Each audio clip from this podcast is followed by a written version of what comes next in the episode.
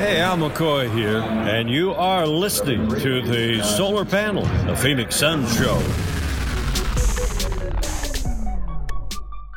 Good morning and welcome to another Solar Panel. It's a special midweek edition for all you uh, fun folks, live and active folks at 7 a.m. Arizona time, uh, watching on YouTube right now. Hey, more power to you. We're getting you up even earlier than usual. And uh, those obviously listening on the pod forums or watching later on YouTube, thank you for joining us as well. But the ones here who are lucky to be here get to be, participate in the chat. You guys can ask questions as well. I am Dave King. This is the Sun Solar Panel podcast, and I'm joined by my regular podcasting partner, Brandon, uh, also known as Zona Hoops. How's it going, Brandon? Good. You know, I've been trying to get you to push this back to 9 a.m uh, for a while now, and somehow we're here at seven. So I'll take the heat for that one. but, we got joining doing, us. Doing well. Appreciate it. Yeah, no problem. Brandon actually has been super overworked. Um, uh, he's the media relations coordinator, right? Uh, the manager yep. for the Arizona Rattlers, and uh, they've been going hot and heavy. And they even had a game uh, last Friday night, right ahead of the Suns' uh, playoff start. So uh, that's yep. why we missed him last weekend. And then today we are joined by a special guest. Uh, he is. Uh, we won't even treat you like the enemy, but you kind of are the enemy today. Uh, Mason Ginsberg covers the Pelicans. How you doing, Mason? Pretty good. Thanks for having me, and thanks for accommodating my East Coast uh, time zone. yeah, absolutely, no problem. We uh, we, we love having um, different voices on, and for sure, uh, Mason is the just about the voice of the Pelicans. Uh, and uh, you guys are on this magical run. Tell me, from a Pelicans fan point of view, what's this run been like? And what what's obviously you're you got to be a little surprised they made the playoffs and got through, but maybe not as surprised as the rest of us. Still surprised. Um, I I look at this uh, fairly probably more quantitatively than the uh, typical fan, and you know back before the trade deadline, it's it, you know I, I think the Pelicans, as they started to make their run from where they started at, at, 1 and 12 and 3 and 16, you saw that they would have a shot at the 10 seed. But even if you get the 10 seed, right, and at that point in January, you're thinking you probably have to play the Lakers uh, and and then another another team that's that's formidable. Uh, and so even if you get the 10 seed, you're still looking at what like a 20% chance to get into the playoffs at you know, best. So um, it, it was it was certainly a surprise. Obviously, the CJ trade um, gave a different perspective, but even then, um, you knew you weren't going to get, as the Clippers kind of had, had, a little bit of a run, you knew you weren't going to get into the top eight, which is important because top eight, you only got to win once. Eight, nine, or 10, you got to win twice. And so it's, it's a, you know, mathematically, it's quite different. And so um, the, the, fact that they were able to really, obviously, a, a little fortuitous with Paul George's uh, health and safety protocols and, you know, that do they win that game in LA with Paul George playing? I think it's reasonable to say probably not. Um, and and so you know they got there, um, and you know here we are, a couple games into a, a fun series so far with Phoenix. You, you saw uh, some first half jitters, but for the Pelicans in the first game, but we got ourselves a series now. Um, and whether or not, I mean, that's a little. We, will we'll get into why it's a series and it's not a, a you know looking like a sweep, but uh, but it's certainly been quite a ride, and, and the vibes are good uh, with New Orleans team right now for the fan base and for the team. Yeah, tell me your thoughts of how um, Willie Green is your rookie coach. Uh, he he uh, was on the Sun staff for a couple of years, so we're familiar with his name, but we didn't really talk to him a whole lot, uh, obviously, because Monty Williams does all the talking with the press and doing interviews and stuff like that. So tell us your impressions of Willie Green as a rookie coach before Actually, let's start out before this playoff run because mm-hmm. obviously you guys got to be high on him, especially right now. But uh, what did you think during the season of Willie as a coach? Um, really, not enough good things to say. Um, I'll start. The only thing that has been challenging, and this is going to be the case for any young head coach, especially one who had the NBA playing career and the role that Willie Green did, and that's um, you know uh, pulling players in and out of the rotation. Um, and so, yeah, I think you saw during the season Garrett Temple stuck in the rotation for a couple months too long. But Garrett Temple's career was very similar to the career Willie Green had in the NBA. And I think that's hmm. and and you're seeing a little bit now with Devonte Graham. A lot of Pelicans fans are kind of wondering what he's doing. He's still in the rotation with how well Jose's played.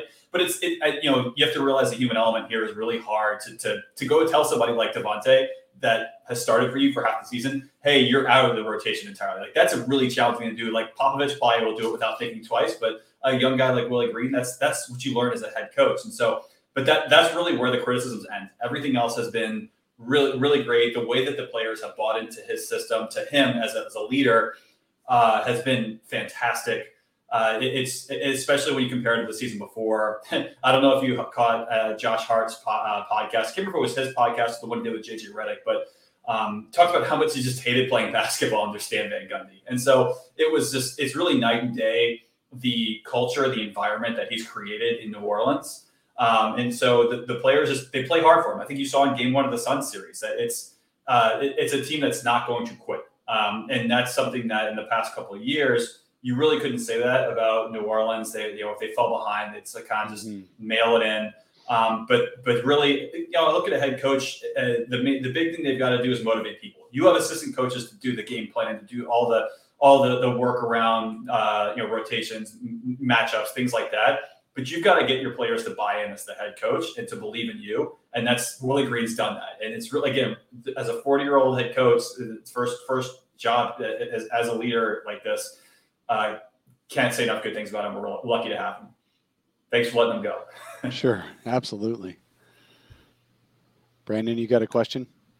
Oh yeah, I was just gonna say, I, I think especially given their their slow start this season, it just made his uh, coaching performance that much more impressive this year. Just getting them to buy in and, and change the culture, uh, because I know you know earlier on in the season when the Pelicans were struggling and I was like, I hope he's not the scapegoat here because I, think Willie can really coach. Um, so I'm glad they they kind of turned it around and and he's been a huge reason I think because getting a young team to buy into that culture is, is not easy. So kudos to him and uh, you know the Pelicans have been a fun story uh, at our expense last game, but hopefully uh, the Suns can get back on track here. Um, so I guess I would say my question for you is you know obviously the Pelicans shot um, 57%, which is their season high from three. Um, what do you think outside of that the Pelicans can do to kind of keep that offense, um, I guess, in check against the Suns defense and and continue that pace? Yeah, I mean, it starts with Brandon Ingram, right? You saw how, how good, uh, well he played in game two. Yep. Um, I, I think you know, good defense translates to good offense. I mean, and I think the Pelicans, with, with, you know playing against a team without Devin Booker now, you hope you can get more stops, and that can translate to not transition or, or, or fast break points. And the Pelicans will, you know, they'll get they'll take missed shots and they'll push they'll push the pace. They'll try to get easy buckets because.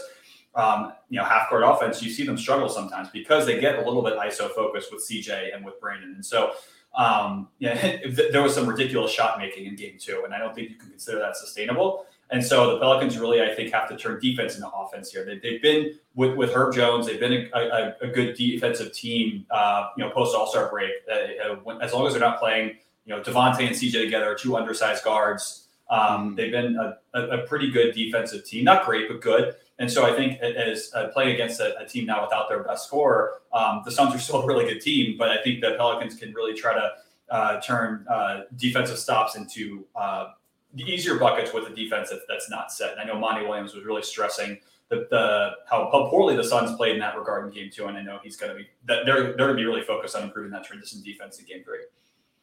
Oh, for sure. Um, we are talking today with Mason Ginsberg. Mason, like I said, is the voice for the Pelicans in our world. Um, he has words for he, he writes for Bourbon Street Shots. Uh, he pods on the Blue Wire pods on the in the NO pod, and uh, you really uh, um, have great insight into the team. Um, now what i want to talk about a little bit is just catch people up first of all. If you're listening to this podcast and you don't know which how many games have been played you know because you're listening two weeks from now because we're such a great podcast you want to hear all of our voices again. Um, the suns are and the pelicans are tied at one game apiece. The suns won the first game. Uh, they really um, held New Orleans in check in the first half and had a 54 or 53 34 lead at halftime that we all thought, oh gosh, this thing might be a might be a walkover um, at that point because the Pelicans just weren't ready for playoff basketball and the Suns were more than ready. And then all of a sudden, part of it might have been the Suns letting up a little bit in the second half because it's such a big lead, and part of it was the Pelicans suddenly deciding they knew how to play basketball again. And the uh, Uh, Pelicans only lost by uh, eight or nine. Um, sorry, they lost by 11 in that game, 110 to 99. So the Suns, it ended up being a close game in the second half. They got it down to six points at one point before Chris Paul went off and scored 17 points uh, in the first half of the fourth quarter to basically put the game away for the Suns. And the Pelicans just uh, couldn't close out that game. Then game two. Game two, Devin Booker comes in and creates what should be the prevailing meme uh, going on in the NBA playoffs right now. When at the end of the first quarter, he finishes off this absolutely sublime first quarter. He made four threes in the quarter. And uh, then it, as time expired, he hits a fall away jumper that where he falls into the first row, the, the courtside seats, and uh, he daps up a baby uh, that just that was incredible. He's sitting there on the floor after having made the shot. The the quarter's over, time has expired, obviously, and and so it's a dead ball, and he just reaches over and he daps up a baby. Um, that should be the prevailing theme. But then just a few minutes later, Devin Booker pulls a hamstring as the Pelicans are coming back in the game. Uh, well, Pelicans were always in the game. The Suns were actually down at the end of the first quarter, but the Pelicans were establishing themselves throughout the game. The Suns never could get a big foothold, and it was just really incredible watching uh, the Pelicans make every tough shot in that game. And then suddenly you see Devin Booker go down. He pulls a hamstring, uh, and he's done this before. Devin Booker has pulled hamstrings before. Uh, he generally misses two weeks. Although in the finals he pulled his ham, he he strained his hamstring and he played right through it uh, last year, and he was less effective. Um, so I don't know what the Suns are going to do, but he's definitely almost certainly going to miss the weekend games in New Orleans as he recovers. Um, Blaze Megatron, that baby's never going to wash his hand again. Well, babies, if they could if they had any say in it, that hand would always be in their mouth. They'd never wash it anyway. But, uh, but yes, uh, that's uh, so. Now we got to talk about what what the Suns are going to do, what the Pelicans are going to do over the next few games. Now we saw in the second half when Devin Booker was out in Game Two, and the Pelicans ended up just hitting all the big shots to keep hold of the game and win on the road, and now have taken home court advantage away from the Suns. Um, if they if the three of the next four are in New Orleans, they could close out the series. We saw Milwaukee close out a series last year um, uh, with three out of four on the road. Um, so it's it's just uh, um, well at least gain control of the series. Um, it's it's really tough uh, that the Suns have lost home court advantage. Now, what we saw in the second half, and I want to talk a little bit about this, was now Herb Jones just has one perimeter player to focus on, and that's Chris Paul and the Pelicans put a lot of length on Chris Paul. Uh, mostly though, Herb, Herb, Jones in that second half. Do you expect Herb to get most of the defensive assignment against Chris Paul, Mason? I, I think so, but I also think that you know the the, the Suns will do some clever things to to avoid that matchup and, and get get Chris Paul away from Herb on with using screens. But I also I think the X factor here, and I you know I'll eat a slice of humble pie on this one because I was out here screaming after game one that Jaxson Hayes is not playable in this series. Like the, the Suns are just kind of leaving him in, on an island in the corner, and they were basically playing four on five offensively with Jaxson out there because he, mm-hmm. he, he can make a three, but he's not someone that he, he's shooting you know low thirty percentage, and he's he's he's still developing that shot. He, the guy only started playing basketball in high school. He's he's not he's not a, a knockdown shooter yet, but. Um, in game two, the, the narrative flipped and, and he became a real important piece defensively. Uh, and, and, so you, you saw him switch on the Chris Paul and kind of hold his own, which is not. I mean, I've seen enough Chris Paul games dating back to his New Orleans days to know that if he gets a big on a pick and roll and he gets that, that switch, it's it, it's game over. And so uh, I, I, even thought that Jonas Valanciunas would his minutes would go down compared to normal against in this series because of what Chris Paul's done to him in, in previous games. But um, I, I, think Jaxson has been, uh, and, and now that again with, with Booker out, they may have a little more flexibility and, and be able to to, to, to play him and, and, get by because I, I, thought he did well on switches against Chris Paul. And so, um, well, yes, I think Herb will get that matchup um, be, because he's the guy you have to key on. He's the, he's he, he starts the offense. Um, I, I, think that the Pelicans may have some uh, uh, some more flexibility because of what Jaxson's be able to provide. I don't think Jaxson plays 30 minutes a night now, but I do think he'll he'll get so he'll he'll, he'll be a, a factor in the rotation, and, and I'm curious to see how he follows up the performance he had in game two. Yeah, for sure. Yeah, and those leakouts from from Hayes and the Pelicans in general really killed the Suns. Just the transition defense, I think, is something that that I talked about in the the game preview before the game. Um, it's just something that I think you need to limit the Pelicans uh, getting those easy looks, make them force them to get to their half court sets where they could struggle a little bit. Like we saw in game one, the Suns just kind of slowed things down for them and just really, especially in that first half, um, and really force them into some tough shots. I think the Suns need to get back to that if they want to be successful. You can't give a young team like this confidence with those easy buckets because that leads to, uh, you know, them shooting threes at you know with with that confidence. So um, I think from a Suns point of view, it's just transition defense is the number one thing, and the offensive glass they've been killed on. So um, we knew those two things going in the series, but to kind of you know get out be out rebounded by uh, 30 in two games is, is rough. So hopefully they can clean that up, and you know that that'll lead to less transition hoops as well. Okay, let's take just a second to talk about our friends at DraftKings. The NBA playoffs means next level basketball. Get in on the first round of action with DraftKings Sportsbook, an official sports betting partner of the NBA. This week, new customers can bet $5 on any team to win, and you get $150 in free bets instantly. You win no matter what. Do parlays too. Same game parlays are option. You can combine multiple bets from the same game for a bigger payout. The more legs you add, the more money you win. Download the DraftKings Sportsbook app now. Use promo code TBPN. Bet $5 on any NBA team to win their game during the first round of the playoffs and get $150 in free bets instantly. That's promo code TBPN at DraftKings Sportsbook, an official sports betting partner of the NBA. Minimum age and eligibility restrictions apply. See show notes for details. Mason, what are your thoughts on uh, Jonas Valanciunas playing 30 minutes a night? On one hand, obviously he's a monster getting the rebounds, and with the Suns doing switch heavy defense, uh, he often doesn't have DeAndre Ayton um, fighting him for those rebounds under the basket because uh, Ayton is is got his back turned, um, guarding the you know the guarding the guy driving driving in, going after. And the Suns have coached him uh, in this series to sell out to at least in game one to sell out to the ball handler uh, if he gets past the past the the guards. And certainly Brandon Ingram and C.J. McCollum are good at that. Um, so but then on the other hand, uh, they seem to have played better when they were uh, the Pelicans seem to have played better when they go small and they have Larry Nance or they have uh, just uh, you know just overall more versatility in the lineup.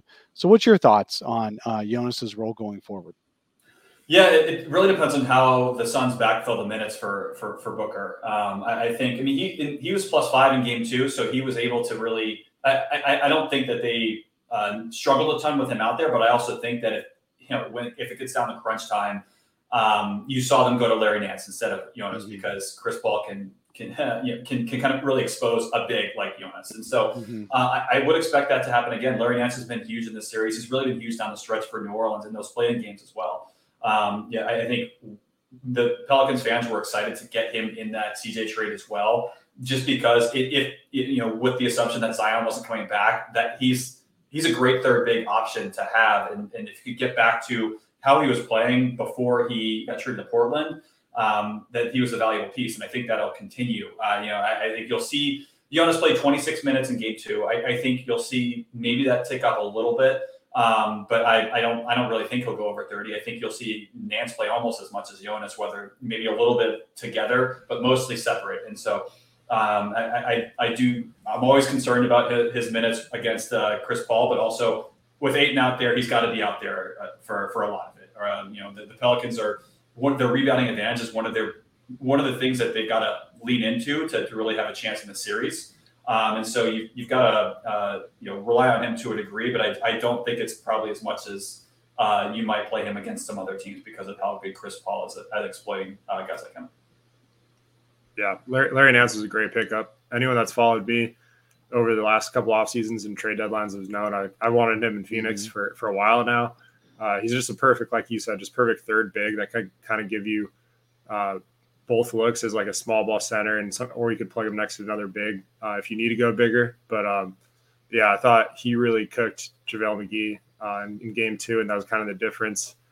Uh, you know, so hopefully the Suns could give him a different look uh, defensively, but I thought just his ability to knock down shots and, and really defend in space is uh, took the Pelicans bench unit to another level. So. Yeah, it, every time I, I had to remind myself that Nance is six seven. It's it's it blows my mind every time. I feel like he, he plays like he's six nine, six ten, and can switch yeah. onto onto wing. Not you know not really really good. He can guard Devin Booker obviously, but he can hold his own in a lot of matchups on the wing, and he can he can rebound. And he can play above his size, which is which is really really nice to have for for New Orleans. I'm, I'm actually curious. I mean, do you, how do you feel about the JaVale McGee minutes so far? Do you think those are going to continue? I think that was of the rotation for Phoenix. I think that was probably the more surprising thing to me to see him playing. You know, uh, he played a decent amount of minutes last night uh, or, or game two. Yeah. 15 minutes. I thought I, I was I thought he'd be in the single digits if anything. Um, so but, you know, what do you what do you think? He's he's been regularly playing a, a, good role as the as the backup center. Monty Williams in his rotations has really liked having one big and and four uh, wings or, or playmakers out there, and uh, he's very consistent with that. The the Suns don't go small without a center very much. So if you're going to see JaVale McGee playing less than 50, if you're going to see the Suns playing JaVale McGee less than 15 minutes, it's either because DeAndre Ayton's going for 40 or um, you know, he's switching it out for Bismack Biyombo or something like that instead. Uh, so it, that's, but JaVale's been really good all season. JaVale's been fun all season as a backup big when he's active and he's in the right. He, he often gets in the right spots at the right time. He can get you a double double in 15 minutes. Um, there were actually fans early in the season uh, saying that JaVale was so good, maybe he should be grabbing minutes from Ayton on a regular basis. Um, that's and that's the JaVale McGee experience. The ultimate is we have had the JaVale McGee experience this year where there are plays where you're just like, oh my God, that guy is so talented. And then the very next play he does something going, oh, now I see why he's a backup. So there's uh, that that is what we've been experiencing. So I don't expect to to stop seeing JaVale McGee out there um, unless the Suns have decided we're just going to go as many minutes as possible with Ayton or um, you want to switch it up and do a Bismack or something like that. From your point of view, Mason, would you say those are some of the? Um, I think the reason you asked the question is that it, it appears that those are some of the weaker uh, minutes the Suns have had, like as far as rotations when JaVale's been out there, or uh, what else? What else got you asking the question? No, um, I, I, think that makes a lot of sense because I think if you look up and down the, the Suns rotation, there's not like a there's there are no you know big power forwards, you know, no. within so so it, it's kind of it kind of has to be him or as you said or, or, or Biyombo. Um, I'm just I, I, was curious because of how the Pelicans have really managed their their bench minutes. They're, they're not they're not sending Willy Hernangomez out there, for example. So it's a you know it's a combination of Jaxson Hayes and and, and Larry Nance, and so there's not really a, a type of guy that you know you typically see JaVale um, handle. Yeah, and so which which is you know if he's going to protect the rim a little bit, that's that's fine. Um, but yeah, curious if if there are concerns about him getting you know switched on the guards, but also the, the Pelicans' backups aren't exactly. Well, his big problem yeah. is that is when when the other team goes small. That's so I, I expect Monty will have to do some kind of adjustments.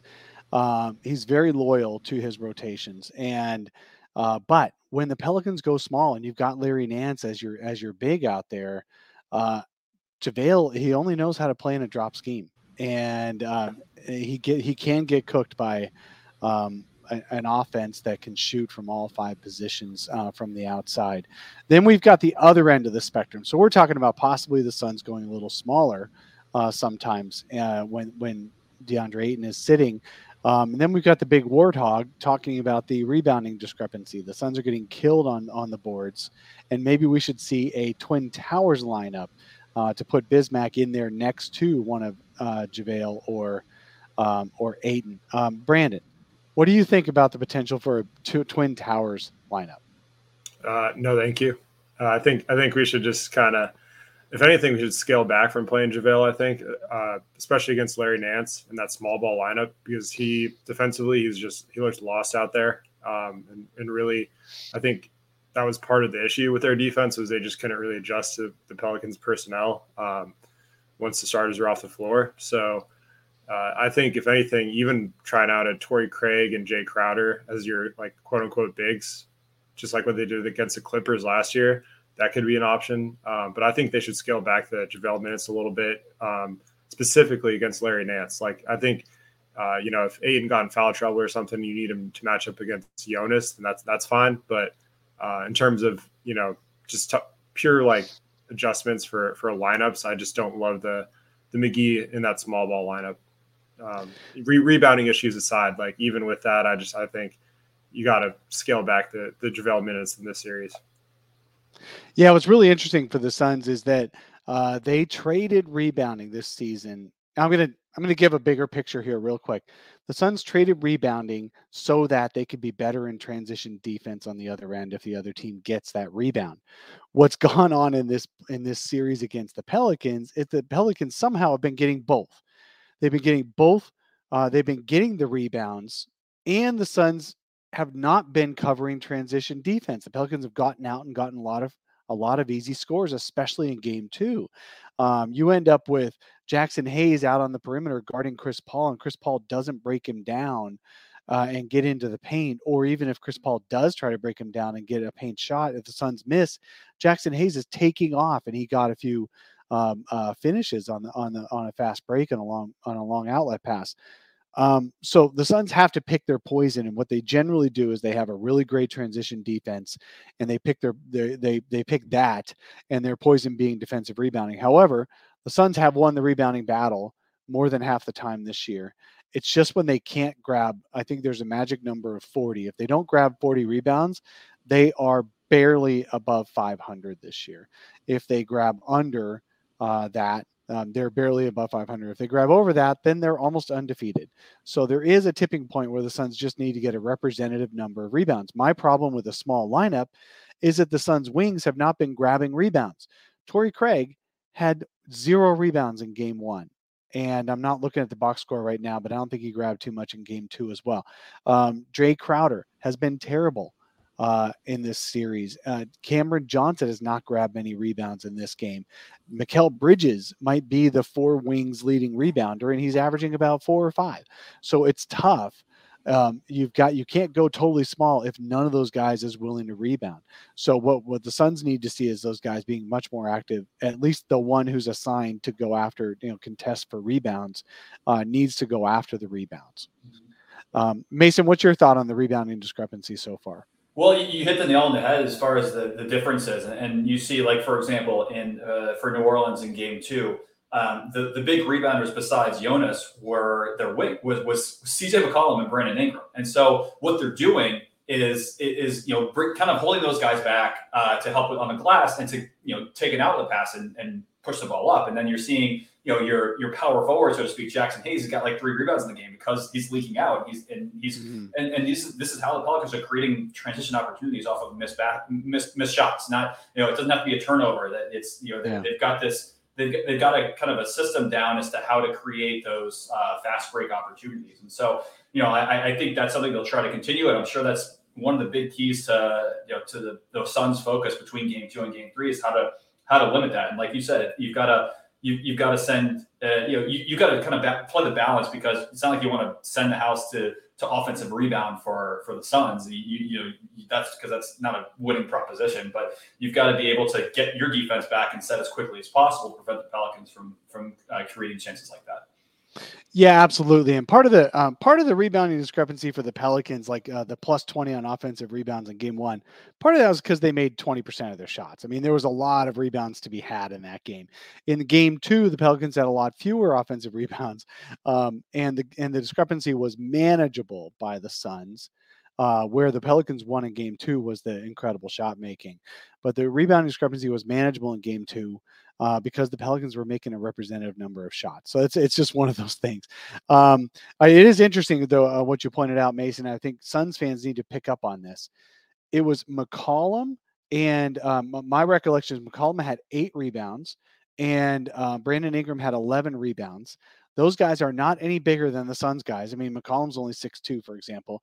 And it was Jaxson Hayes, who you said three rebounds, but he got out on the break. So they have the bigs leaking and the littles staying for those rebounds on the Suns' misses. Um, and you know what? That's not a winning proposition to try to stop that from happening. What you got to do is play transition defense and stop the scoring in transition, stop that outlet pass because the guy's not open. Uh, you know, make them get into a half court game because they're not as good in the half court as they are in the open court. Uh, you're on mute, Mason.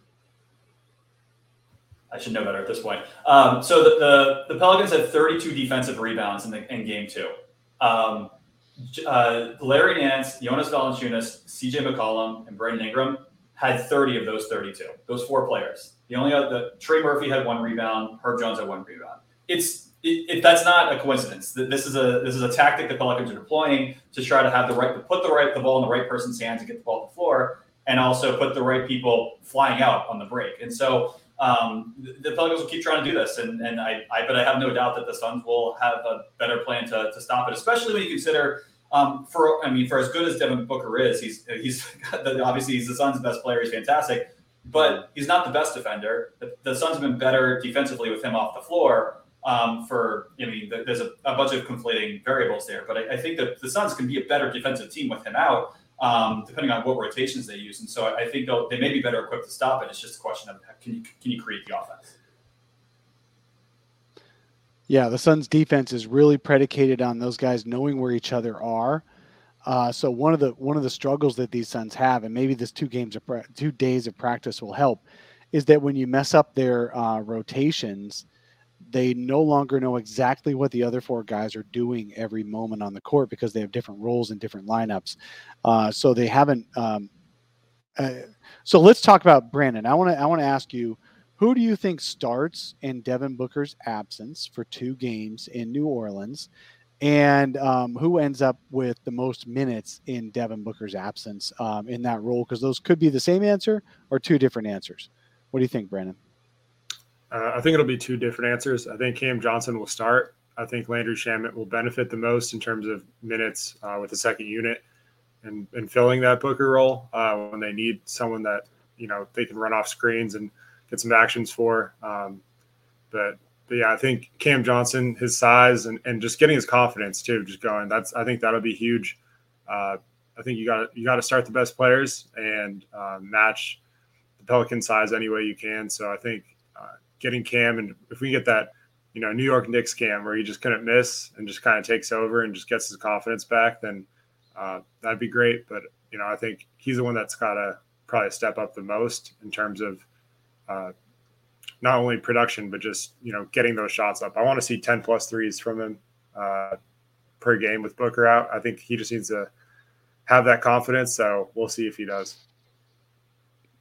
Um, yeah, I think with uh, I'm, I'm with you that Landry Shamet and Cam Johnson are going to be the biggest beneficiaries of Devin Booker being out, but I'm going to flip it. Um, in my opinion, I think they're going to start Landry Shamet, uh, and because Monty likes the guys who are in the like roles and all that, and Cam spends more of his time at a three-four position than he does at a two position. Uh, I think they're going to, but Cam will end up with the most minutes because then the Suns are going to go into their switch heavy defense and and uh, Cam holds up better than Landry uh, in that in that rhythm. Uh, but I do think those two are going to be the biggest beneficiaries. So who scores the most points, Brandon? Is it going to be uh, Cam Johnson or is it going to be Landry Shamet in Game Three? Let's let's do a prediction here.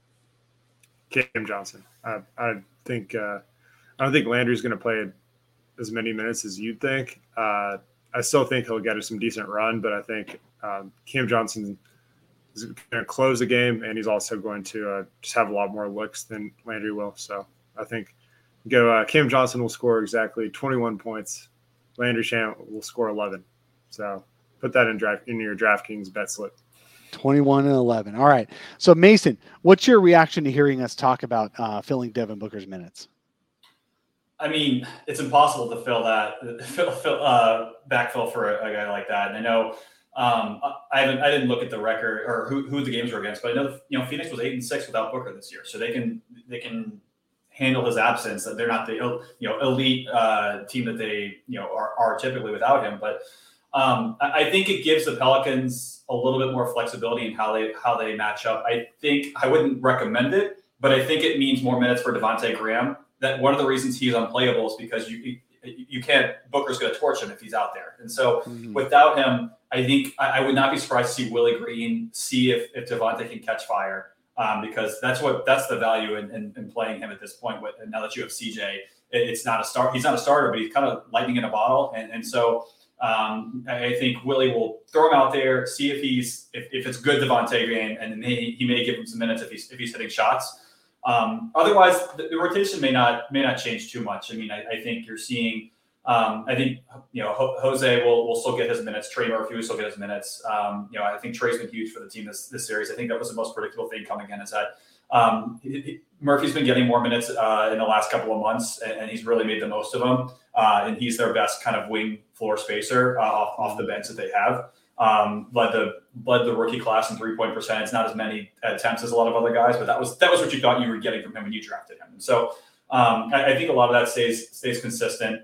Um, I am curious what happens with Naji Marshall's minutes because I think he's a guy that they, they used him off the bench and kind of as a, a secondary creator and as a guy who if once Herb Jones comes out, you have Herb Jones light on defense. That's kind of how they view him because uh, he, he is a tough defender. But again, do you how, how how necessary is that now that Devin Booker's out of the game? Um, and so, and if Cam Johnson comes in, or checks in earlier, yeah. and is playing more with the starters, do you need Naji Marshall playing, or can you focus minutes on on on, on other players? Um, yeah, like Murphy. So um, I think there are some considerations for Willie.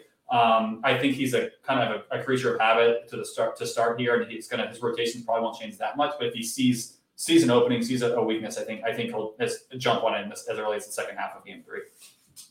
Um, it, it, Big Warthog in the chat points out something I wanted to, us to touch on. Uh, is that uh, he says, uh, Big Warthog says, I don't think we should play Payne, Craig, and McGee together. They've been a horrible lineup. Now, I just want to talk about that a little bit. Uh, the Suns acquired uh, Torrey Craig at the reacquired Torrey Craig at the trade deadline. They um, obviously have uh, they signed McGee in the offseason. They've had Cam Payne as their as their backup point guard for a couple of years. Um, in that lineup, they also play with Cameron Johnson uh, and um, uh, say, uh, yeah, JaVale McGee. So you've got Cam Payne, um, uh, Torrey Craig, Cam Johnson, JaVale McGee, and Landry Shamet as your as your second unit. Monty's been wanting to get that second unit together all year. Finally got a chance in the last week and a half to play them together. They've been absolutely horrible and he did it again in game two, putting those five out there with no starters at the at the end of the uh maybe is in the second quarter in the middle or maybe in the third quarter i can't remember but all five were there together and I was just like, oh my God, here we go again. Monty is a creature of habit too. I think Willie Green and Monty Williams are, are kind of uh, cut from the same cloth. And he really want he really wants to see that lineup succeed, but they're not succeeding. So um, you're going to see a lot more mixing and matching of Sun starters with bench guys, hopefully uh, in game three. Uh, you will see Torrey Craig. You'll see all those guys out there, but at different in different iterations of each other. And that's why I think he's going to put Landry Shamet with the starters um, so that he can get he can already start with a start uh, some starters, some bench uh, groupings together. But the guy who really, really can be a big difference maker in this in this series is Cameron Payne. We haven't talked about him much at all. Um, he can't make a shot for the life of him. And I watch him in pregame warmups, and I know this isn't the point at which he should be making all of his shots, but he's actually doing like a lot of guys in the, in the hour before the game starts, they come out on the court as the fans are gathering, and they come out on the court and they just kind of do some easy shots to just practice, you know, their their their shot rhythm. Uh, they don't they don't build up a sweat. The fans you know, they don't want to see the fans. They don't want the fans to see them fail or anything like that. You can see bigs who never take threes make 23s in a row. That kind of thing is what happens in pregame warmup uh, when the fans are arriving. And yet lately, Cam Payne has been working his butt off with uh, one of the assistant coaches in getting, you know, practicing his catch and shoot threes and just trying to, he's sweating like crazy, trying to, trying to get a rhythm on his catch and shoot threes, but right before the game starts so he can start making some again. And he misses them even in warmups. So if Cam Payne can find his range, that makes the Suns a lot more dangerous. A year ago, he made 45% of his threes, 43%, something like that.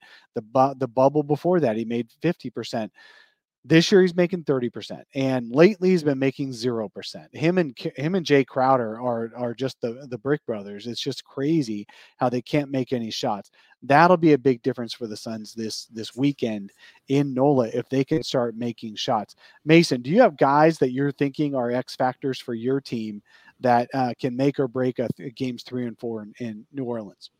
Well, to, to speak to that point specifically, I think the Pelicans, uh, one of the other impacts of Booker not playing is that I'm much less concerned about Herb Jones getting to foul trouble. That was one of my big worries er, before the series. You know, not thinking that there's going to be a competitive series uh, with the with the Suns healthy, but Um, you know, Herb Jones is the Pelicans' best defender. Um, he's been he's been excellent, but he's also a rookie, and there he, he, rookies generally don't get defensive respect, and so he, he, does foul. Uh, so I mean, all rookies tend to foul. Foul foul rates are reasonably high. I also think he gets called for some that I don't don't really I, I question whether or not they're fouls. And so against a guy like Booker, that's terrifying, right?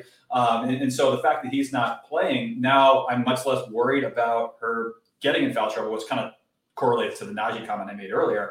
But um, I, the reason I bring that up is because um, now you've got a little more freedom on how you play Jose Alvarado, and Jose has been the Pelicans' best, you know, pure guard defender. So Herb's more of a, mm-hmm. a guard wing forward hybrid, but Jose, I, I think, can give Cam Payne a lot of problems. Um, and so, and I think really, I'm curious to see how uh, Willie Green's typically been holding him until the second quarter in the rotations.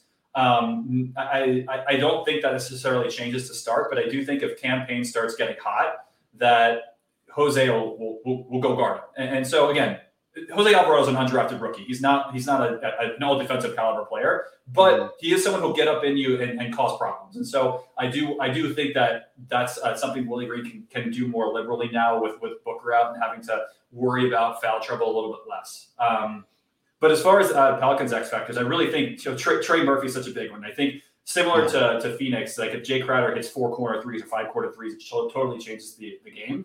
Uh, same same holds true for Trey Murphy. Although Jae Crowder infuriates me every time he makes a three because he's like a 33% career shooter. And whenever whenever he's getting shots, I'm always like, that's a, this is a win for the defense, especially when Booker and Paul are out there and he. Yeah.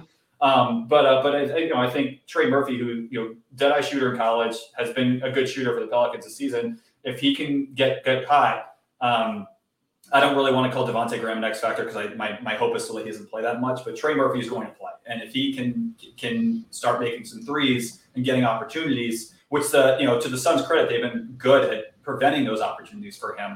Um, I, I, think it really uh, could tilt, tilt things in, in the Pelicans' favor. So I want to give you a minute, and uh, we have spent this entire podcast hardly even mentioning the names of CJ McCollum and Brandon Ingram. Uh, that is a pairing that's been really good for the Pelicans. For fans watching the Pelicans um, on, especially on Tuesday night in Game Two, you wonder how the heck are they? Only, did they only win 36 games in the year? And uh, part of it is the guys who are around them uh, just haven't been as good. But also they've hardly played together. Uh, CJ was acquired at the trade deadline. Brandon Ingram's been in and out of the lineup with injuries. Uh, they actually had a winning record with those two in the lineup um, over, I think it was 11 and six, maybe. Um, and they've won 10 of the last 12, something along that line. So, Mason, tell me what you've seen on the growth between those two as a tandem on the court.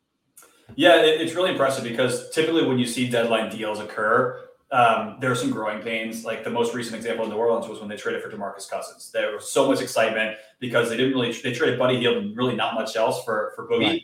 and then that didn't go very well because integrating him well along with alongside Anthony Davis was really hard. They things were going great the following year once they had time to really figure it out. But I think um, you know CJ and then Nance too. It's really been impressive how seamlessly they've integrated into this team, um, and I think uh, CJ has really taken on the the same type of role that Devonte Graham had in the starting lineup, but he's way better at it. And so yeah. it's uh, it, it's it's been and, and, and I think Bi and and CJ have learned to play off each other. And there's not, I mean, it, it's really selfless basketball. Um, that no no one's really asking for more shots or, or, or, upset that the other one's taking more shots. I think it's been it's been really fun to see. And like you said, yeah, the, the team I think they've been top ten on both sides of the ball. Um, when in, since the in, since February or, or the trade deadline. Um, so they, have been a legitimately good team with Ingram healthy. He's missed Ingram's missed some time down the stretch, and so the Pelicans did struggle for for a bit without him. But really, with, with CJ, with Ingram, and Ingram, it's worth mentioning the strides he's made defensively this year. Willie Green's got him playing defense last year. He was arguably one of the worst wings in the league defensively.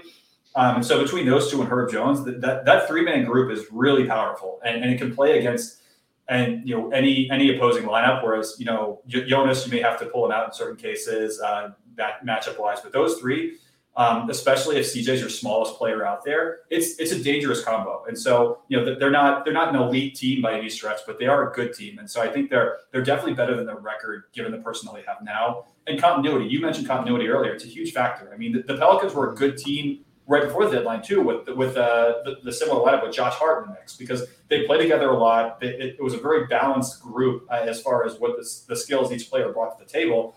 Um, but but now it's it's kind of that, but but even better because of what CJ brings. So it's it's uh it's been fun and you know, it, whether or not the, the season ends in, in, a few games, it's uh, there's a lot of excitement brewing New Orleans about what you can do moving forward if you add a um, a guy like Zion Williamson to the bunch, right?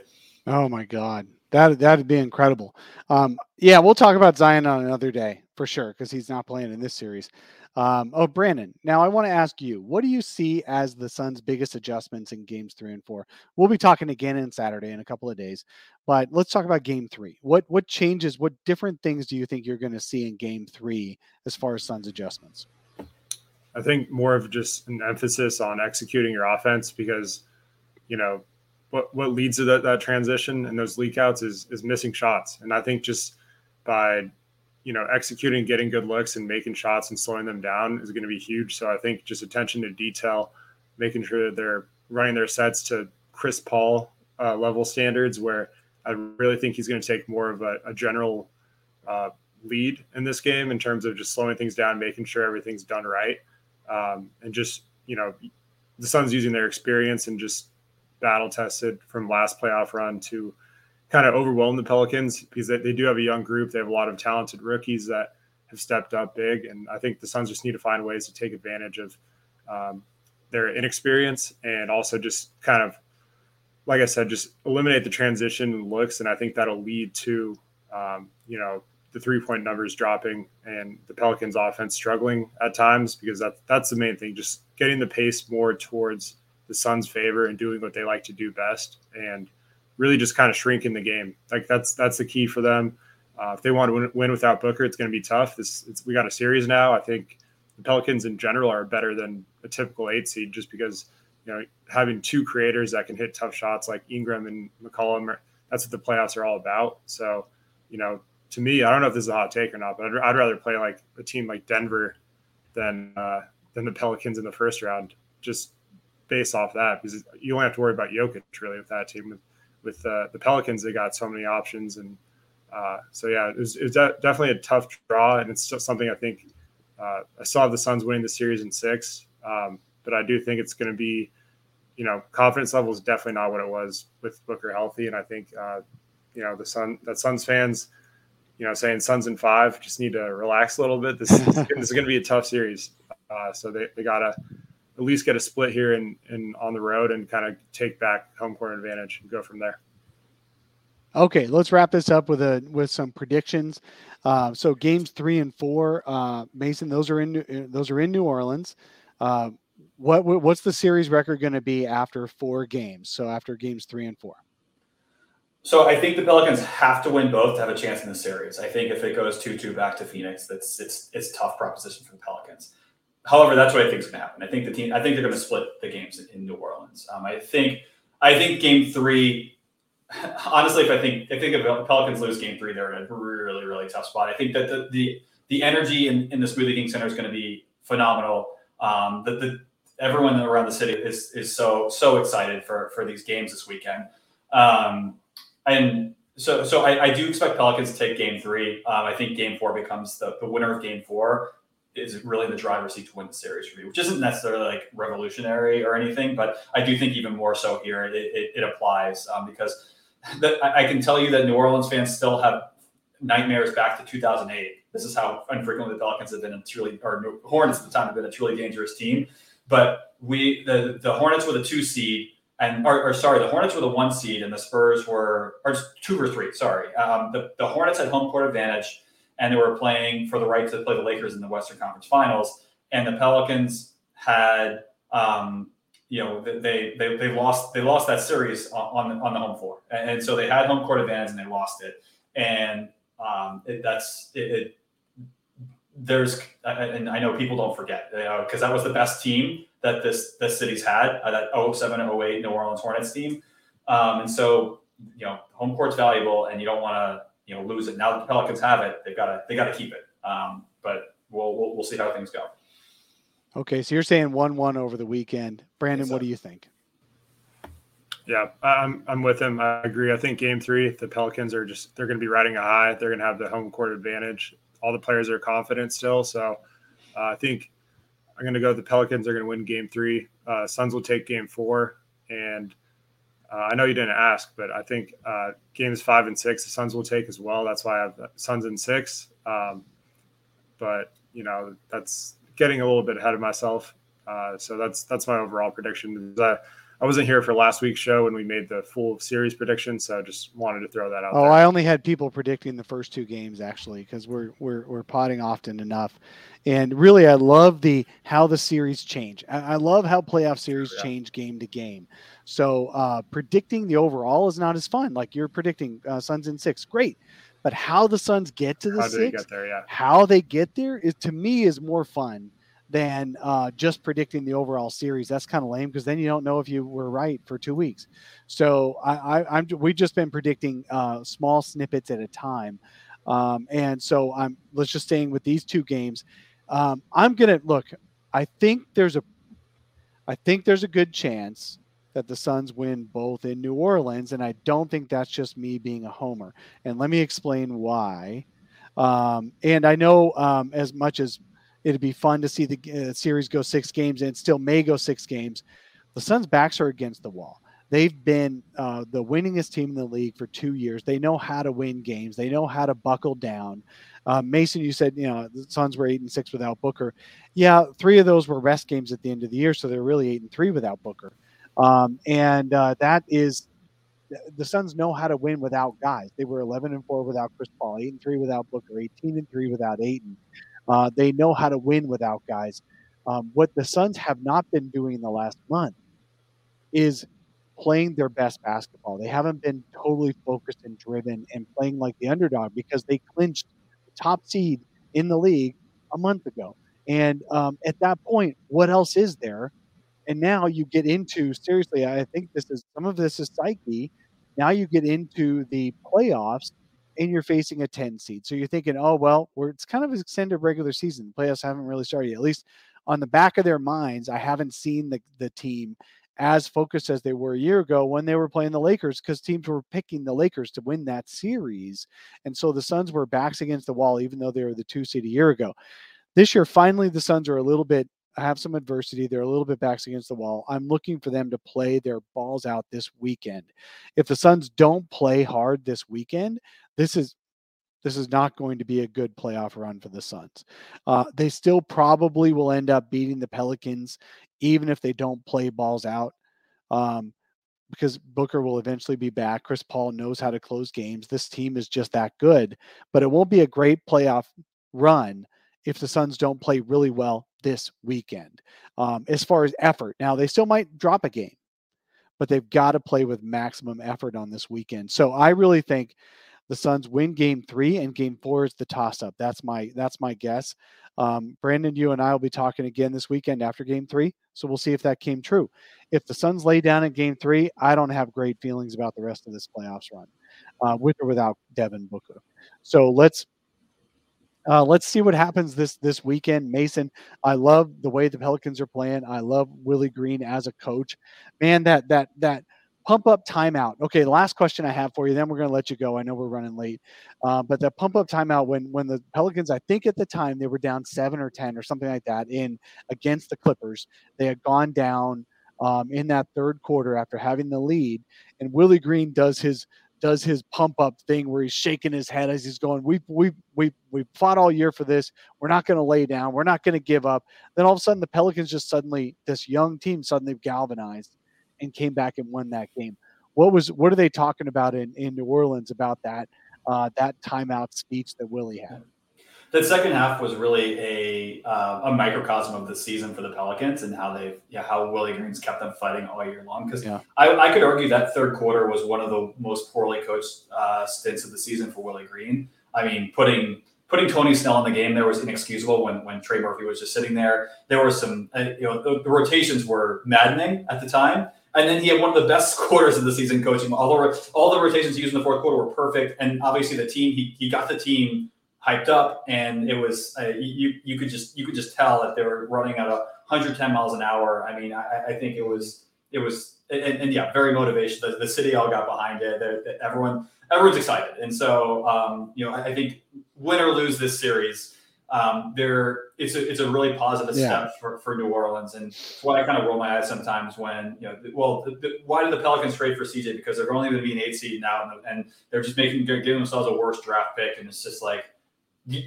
you, you it's it's not like win the championship or or lose right. sixty games. There's, there there are steps that a franchise has to take to get from one one step to one level to the next and I, I, think the Pelicans are, are showing that this year. It's a it's an important step for the franchise, and, and we're we're excited. Well, Suns fans will be able to relate because uh, they they had that gap that that that step up year, uh, right? So they lost 63 games with Booker, Mikal, and DeAndre Ayton. Um, uh, Ayton and, and and Bridges were rookies. Then they won 34 with Ricky Rubio. They acquired Ricky Rubio when everybody said the same thing you just said, Mason why would you go for an eight seed? Why would you go for like the, the middle ground? You either got to win 60 or lose 60. There's no in between. Yeah, there is an in between. You have to have an in between to have that step to step up. And I think the Pelicans have done that. And now, like the Suns adding Chris Paul in that second season, you guys adding Zion Williamson in your second season of this group together, that's going to be a really good team because you got the right coach in place, you've got the right players in place. I have some questions on how David Griffin will handle the offseason, but you know what? Suns fans have had questions about how their front office will handle off seasons forever.